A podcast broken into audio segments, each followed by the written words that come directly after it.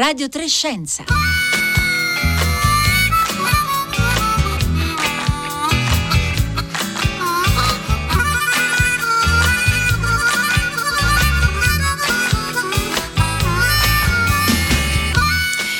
Venerdì 22 ottobre alle 11.30 e 35 secondi. In questo istante un buongiorno da Elisabetta Tola, ben ritrovati a Radio Trescenza in onda. Oggi dagli studi RAI di Bologna un saluto anche a tutte le ascoltatrici, tutti gli ascoltatori che ci seguono in streaming oppure in podcast e quindi ci ascoltano dal sito di Radio 3 oppure utilizzando l'app RAI Play Radio. È iniziato ieri a Genova il Festival della Scienza che si protrarrà fino al primo novembre. Il titolo generale dell'edizione di quest'anno è Mappe, moltissimi gli appuntamenti, conferenze, laboratori, spettacoli, come sempre un appuntamento ormai tradizionale, eh, questo del Festival della Scienza di Genova e noi oggi vi daremo due assaggi, due, eh, e, um, entreremo diciamo, nel vivo di due degli incontri che si terranno nei prossimi giorni. Intanto vi do i nostri recapiti 335 56 34 296 è il numero di sms di whatsapp per raggiungerci oggi durante la diretta oppure eh, i nostri profili Radio Trescenza su Twitter e Facebook e il primo evento di cui ci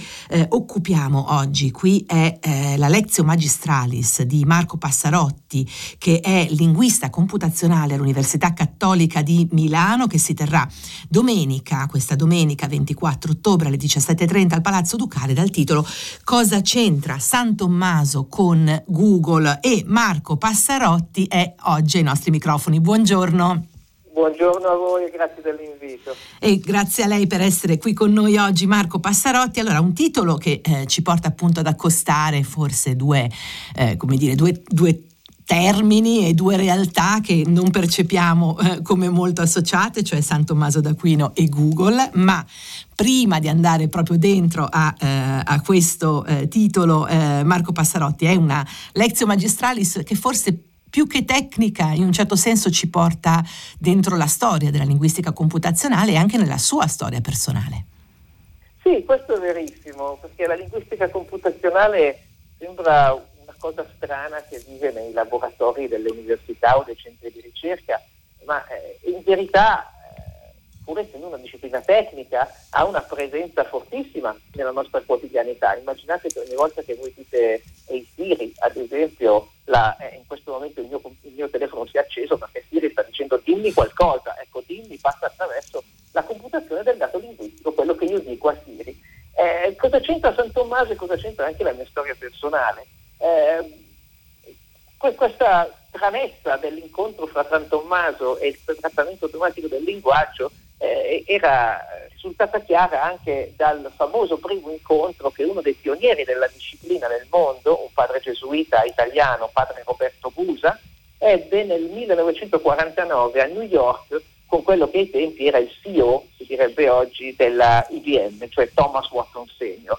Eh, padre Busa fu eh, così eh, convincente da spingere Thomas Watson a finanziargli un progetto di trattamento automatico con grandi computer dell'IBM del tempo a posto appunto dei testi latini di San Tommaso. Eh, padre Busa stava facendo la sua, oggi diremmo, tesi di dottorato eh, per diventare padre gesuita e eh, gli fu dato un tema che era il tema dello studio della interiorità in Tommaso d'Aquino. Cosa fece padre Busa? Iniziò, iniziò a raccogliere tutte le occorrenze di una parola, la parola praesentia, nei testi di Tommaso e ogni volta che trovava una di queste parole faceva un piccolo cartoncino dove scriveva la parola, il suo contesto di occorrenza e il riferimento in quale delle opere, in quale dei capitoli delle opere di Tommaso questo occorreva. Quindi una ricerca diciamo a mano e occhi, Marco Passarotti. A mano e occhi e cartine. E una cartine. sull'altra, centinaia, centinaia. A quel punto eh, venne a sapere che c'erano delle macchine che facevano dell'automazione e pensò sue parole, lo, lo, diceva sempre, che lui avrebbe fatto un gran favore a se stesso e agli altri, e oggi un po' ne godiamo di questo favore, se fosse riuscito a trovare un modo per automatizzare questo lavoro che lui stava facendo manualmente. Eh, ebbe l'occasione di andare negli Stati Uniti nel 1949 a New York accompagnando un giovane rampollo di una famiglia imprenditoriale del lato milanese che ai tempi facevano questi viaggi di formazione un po' come i giovani rampolli latini se ne andavano in Grecia a formarsi e eh, incontrò Thomas Watson Senior all'IBM e gli propose questo progetto. Eh, caro Watson, eh, cosa ne dice di trattare i testi latini di Tommaso d'Aquino con le macchine IBM? Prima eh, di darci la risposta, Marco Passarotti, di cosa rispose Thomas Watson, proviamo a ricordare cos'era un computer nel 1949, perché allora, è ben diverso da come lo conosciamo oggi.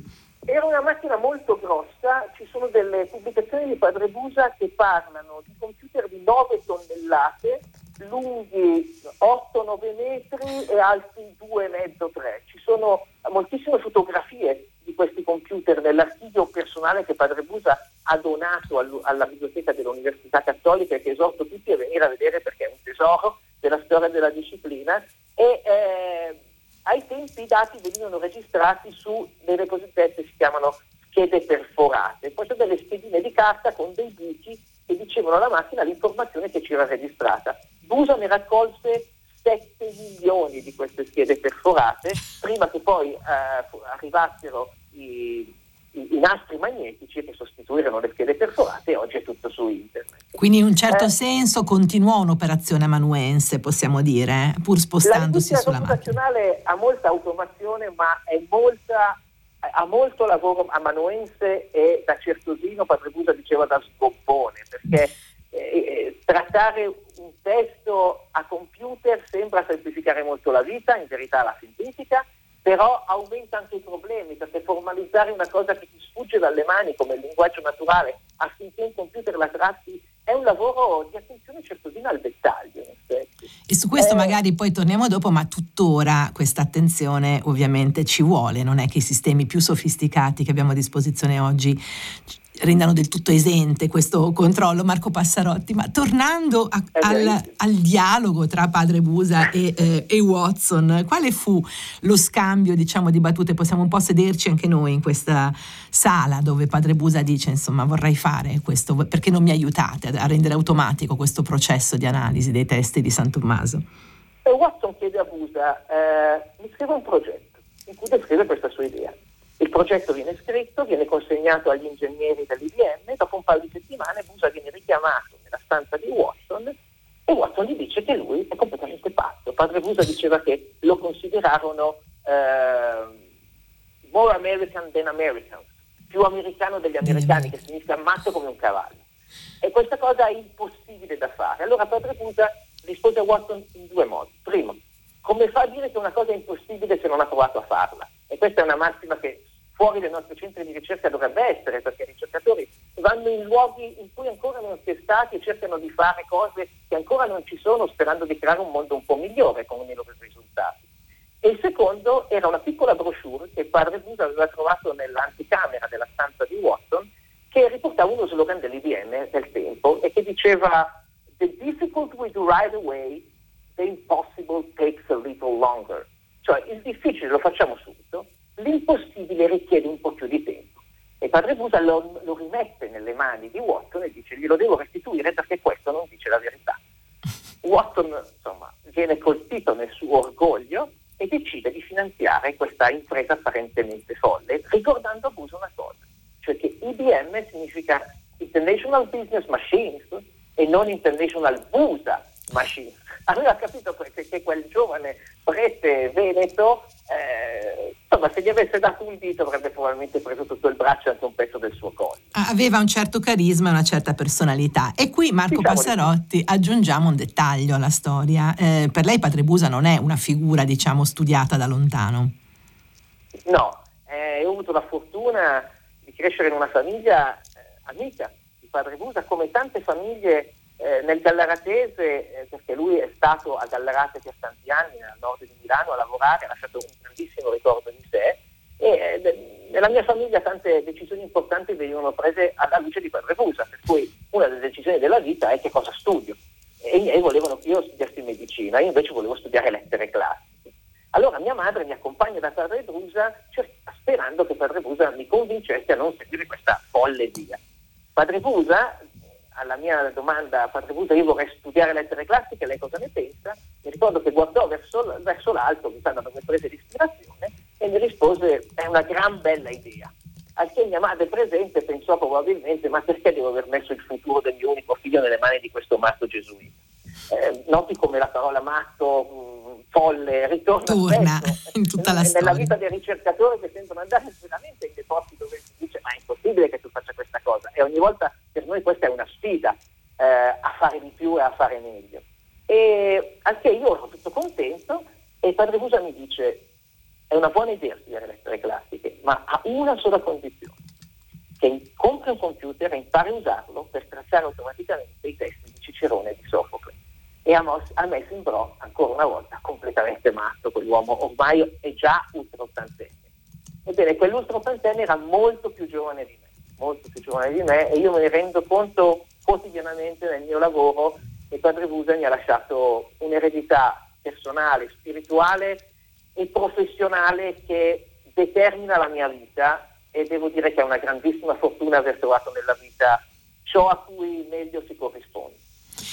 E quindi una figura, diciamo che appunto è quella di un mentore, di una persona che, che guida ma che anche eh, al tempo stesso spinge. E Marco Passarotti, facendo un salto avanti nel tempo, allora oggi eh, abbiamo degli strumenti, lo dicevamo, più sofisticati, parecchi anche eh, software e varie applicazioni di analisi testo, però ancora, eh, dicevamo, c'è bisogno di un'attenzione, di un controllo, non è ancora o forse non sarà mai, e forse ce lo auspichiamo anche, del tutto automatizzato il processo di analisi dei testi.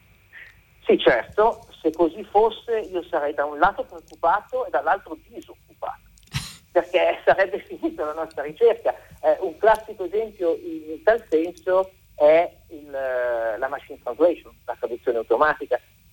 Sono certo che anche lei qualche volta avrà utilizzato il traduttore automatico di Google e magari si sarà fatta delle risate sulla certo. traduzione che Google produce. Beh, eh, quelle risate per noi sono dei segni di campi su cui lavorare, perché consideri che la traduzione automatica è uno dei tanti graal della, della linguistica computazionale perché mette in gioco tantissime componenti diverse. Consideri il fatto che eh, la traduzione automatica fu il primo vero obiettivo della linguistica computazionale negli anni 50 e negli anni 60, anche per fini di eh, guerra fredda.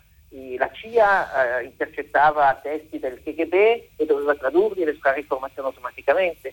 E nel 66 esce un rapporto che si chiama ALPAC che dice voi linguisti computazionali non sapete fare la traduzione automatica, dovete ricominciare da capo, vi diamo soldi per fare i fondamenti di analisi automatica del linguaggio, ad esempio attribuire automaticamente le cosiddette parti del discorso, questo è un nome, questo è un verbo, questo è un aggettivo, insomma quella che noi chiamavamo l'analisi grammaticale alle scuole medie. Ecco, i linguisti computazionali nella fine degli anni 70 hanno dovuto ricominciare dal, da zero, dall'analisi grammaticale per farla fare automaticamente al, alla, al computer e oggi siamo ad un livello molto buono in traduzione automatica che comporta altri livelli di analisi, quello della sintassi, quello della semantica, della semantica ma, certo. ma l'uomo, l'uomo fa ancora e farà sempre molto molto meglio.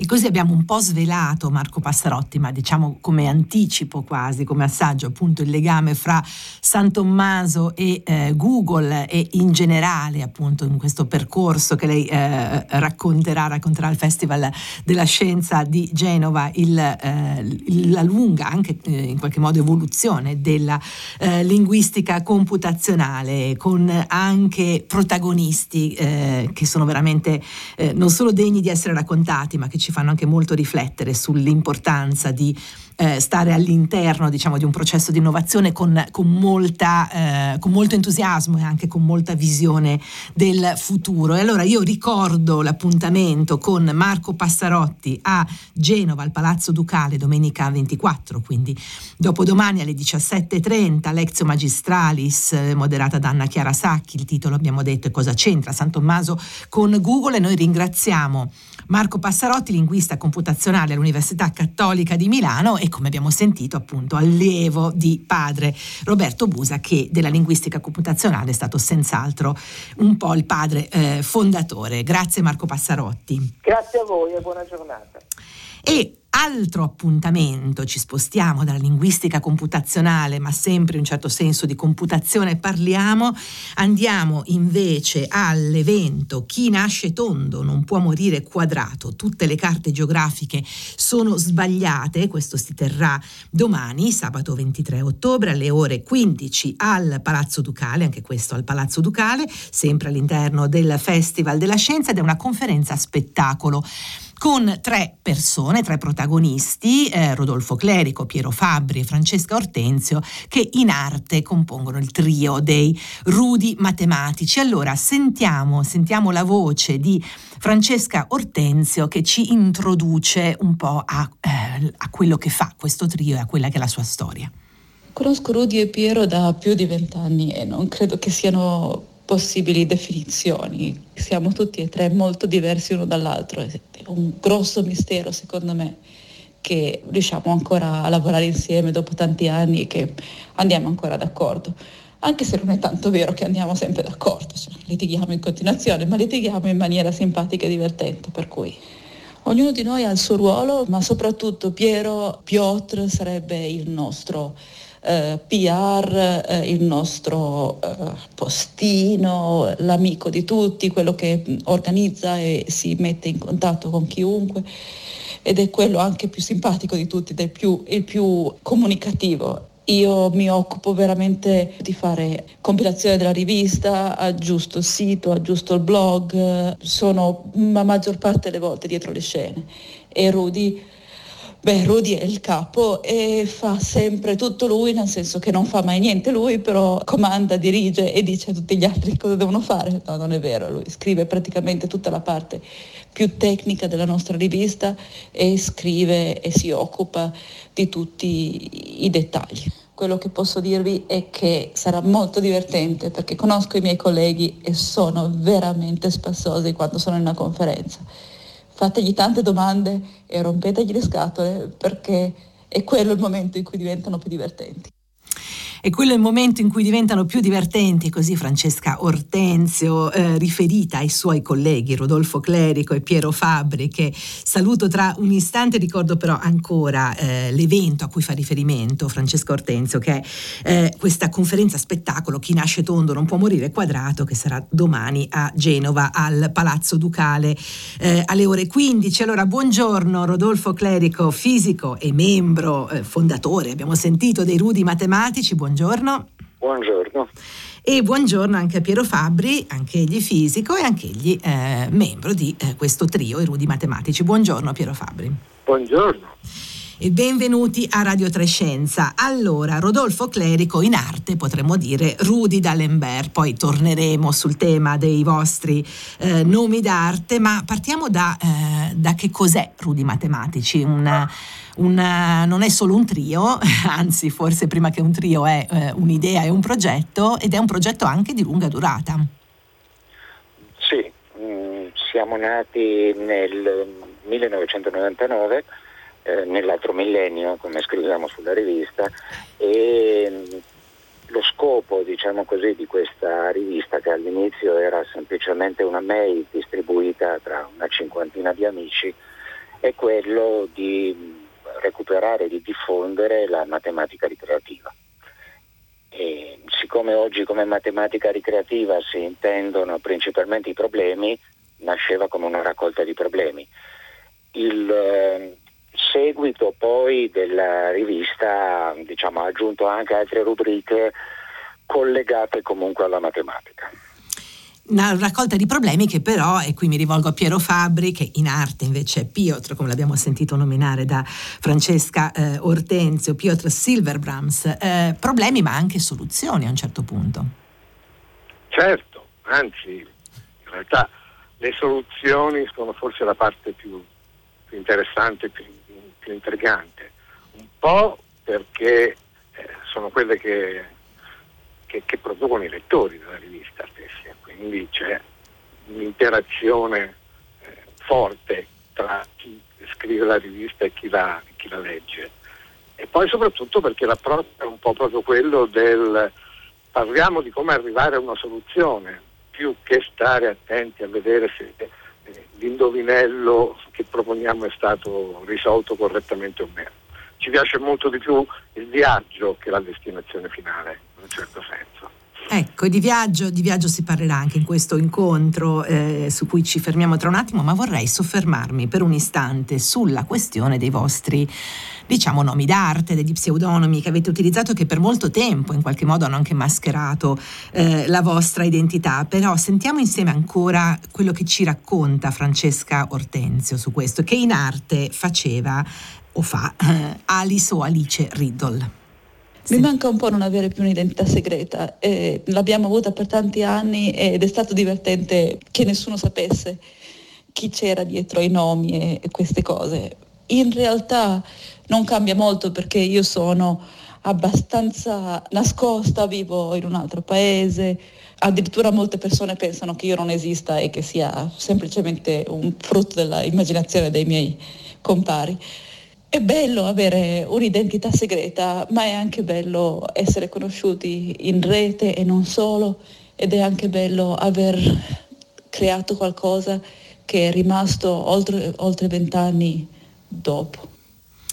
E dunque, dunque, questi nomi che per un periodo vi hanno in qualche modo protetto, nascosto, forse eh, in qualche modo anche raccontato, e intanto ci arriva un messaggio di Carlo Nardone su Twitter che dice incredibile ma esistono veramente. Rodolfo Clerico, come mai è la scelta di prendere appunto questi, eh, questi nomi? Ma, ehm, posso parlare per il mio? Certo. La, Avevo diffuso tra appunto un po' di amici un uh, problema che era senza parole, unicamente una figura, o meglio due figure. E, um, tempo dopo ho mandato una soluzione con espansioni. Siccome appunto era un disegno semplicemente il problema, la soluzione erano sei pagine scritte piuttosto fitte. E allora mi sono sentito abbastanza enciclopedico. Ecco. E, e D'Alembert mi è sempre stato simpatico. E quindi Rudy D'Alembert viene da lì e eh, sentiamo invece cosa c'è dietro a Piotr Silverbrams. Piero Fabri, come ha scelto il suo?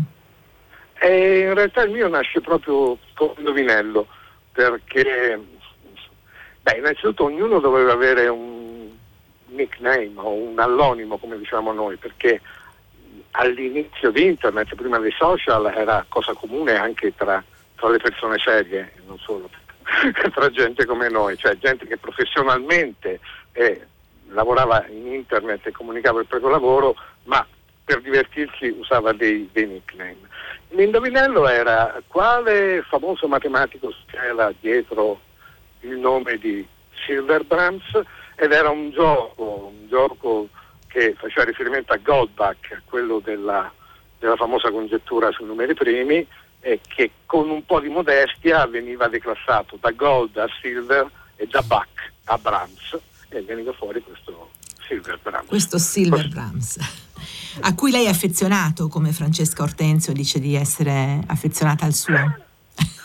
Eh beh, ormai sì, anche perché trovo che l'aggiunta del patronimico dia a quel quello strano senso un po' misterioso. In effetti ha anche un grande vantaggio il mio, che siccome non esiste davvero il nome Silver Brahms, non è confondibile con altre cose, è facile ricercarlo in rete. Quindi, e quindi la rende anche più reperibile direttamente. È vero. Allora, andiamo a Rudy D'Alembero, Rodolfo Clerico. Chi nasce tondo non può morire quadrato, l'abbiamo già detto, è il titolo della vostra conferenza spettacolo che appunto farete domani. Allora, già questo titolo di per sé è un po' un, un indovinello, un, un enigma. Eh, di, di, ci, ci, guida nel, nell'entrata diciamo, di questa conferenza spettacolo, Rodolfo Clerico?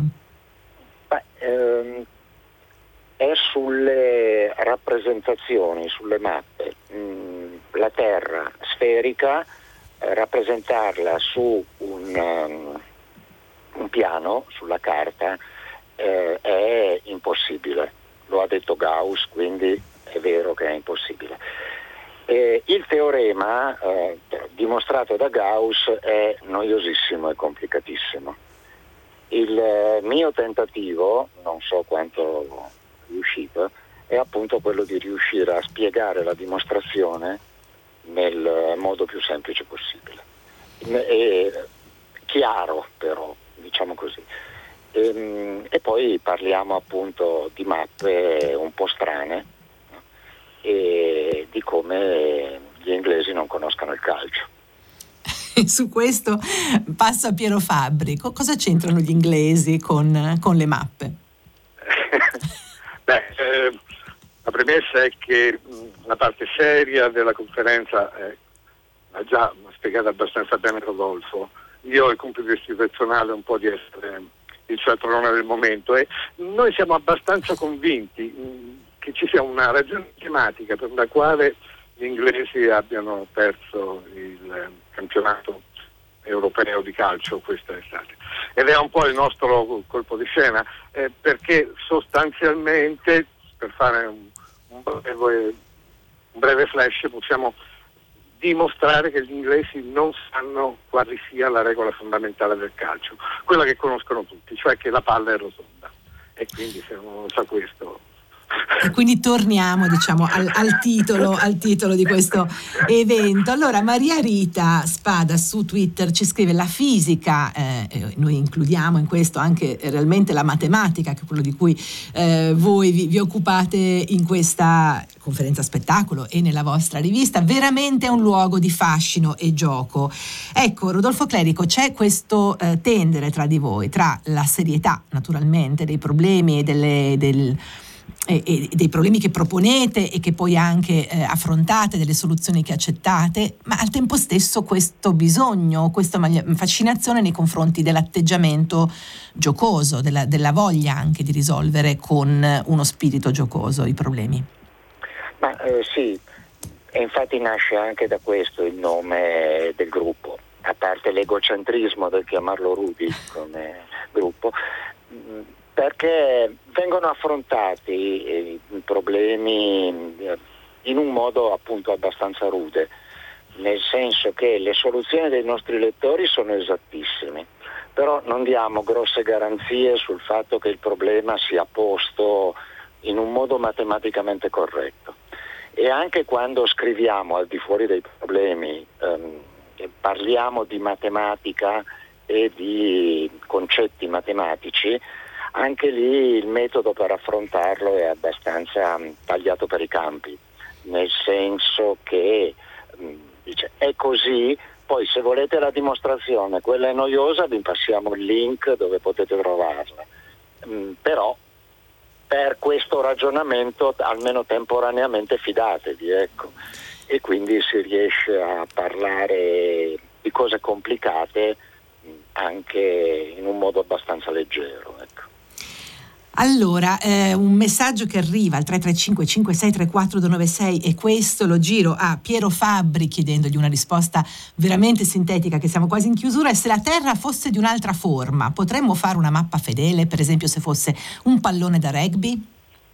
Abbiamo 30 mm. secondi, Piero Fabbri, per questa Beh, risposta. In 30 secondi mi limito a dire che quelle che contano sono le dimensioni e se vogliamo riportare qualcosa in due dimensioni che ne abbia originariamente tre, eh, credo che il problema persisterà sempre. Ci chiede, questo in, proprio in chiusura Rodolfo Clerico, se i Rudi amano il quesito della Susi della settimana enigmistica. Li risolvo tutti. E con, questa, e con questa risposta, per cui abbiamo capito che ci, stiamo veramente, diciamo, tra eh, la settimana enigmistica e la rivista Rudi Matematici, oggi qui a Radio Trescenza con queste risposte, io ringrazio Rodolfo Clerico e Piero Fabri, Rudi D'Alembert, Piotr Silverbrams e Francesca Ortensio in arte, i Rudi Matematici che domani alle 3 al Palazzo Ducale di Genova terranno la conferenza spettacolo Chi nasce tondo non può morire quadrato, tutte le carte geografiche sono sbagliate, naturalmente li ringrazio per essere stati qui con noi, noi siamo giunti alla fine di questa puntata, di questa settimana di Radio Trescenza che vi ricordo è un programma ideato da Rossella Panarese, curato da Marco Motta che oggi è anche in regia, la consola Roma, Pino Berardi a Bologna, Fabio Giorgetti, in redazione Francesca Buoninconti e Roberta Fulci, ora il microfono al concerto del mattino e da Elisabetta Tola. Una buona giornata e un buon fine settimana a tutti.